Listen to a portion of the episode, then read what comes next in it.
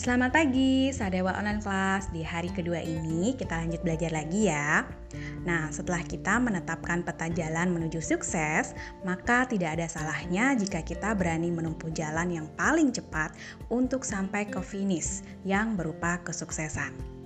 Ada tujuh sistem untuk mencapai kesuksesan tercepat, yaitu satu, pengenalan diri. Nah, di pengenalan diri ini, impian merupakan daya dorong utama. Tindakan merupakan kunci kesuksesan. Sistem merupakan minyak pelumas yang hebat, sehingga dirumuskan impian ditambah tindakan dikali sistem sama dengan kesuksesan. 2. Penetapan tujuan dan rencana tindakan.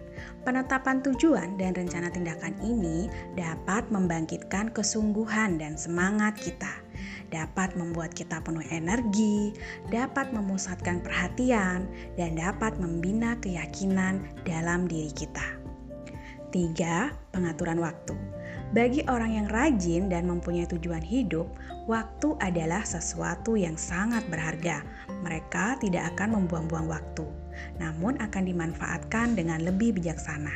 Ada lima cara untuk manajemen waktu, yaitu yang pertama memiliki satu tujuan yang jelas, menggunakan prinsip 80% pencapaian dan 20% waktu, rencana tertulis dan detail, memakai rencana tindakan harian, pembagian prioritas waktu, dan delegasi.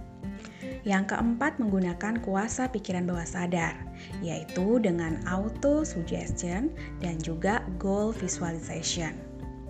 5. Hubungan kemanusiaan yang baik. Berilah sebelum Anda memiliki. Senyumlah sebelum orang lain tersenyum, memperhatikan kepentingan dan kebutuhan orang lain. 6. Manajemen keuangan.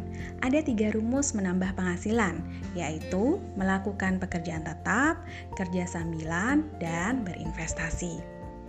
7. Manajemen EQ dan stres.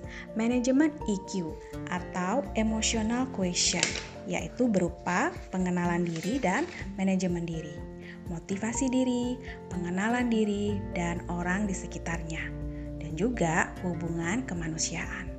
Manajemen stres meliputi mengetahui dengan pasti asal stres, menuliskan asal-usul kerisauan, menuliskan kondisi paling terburuk yang mungkin terjadi.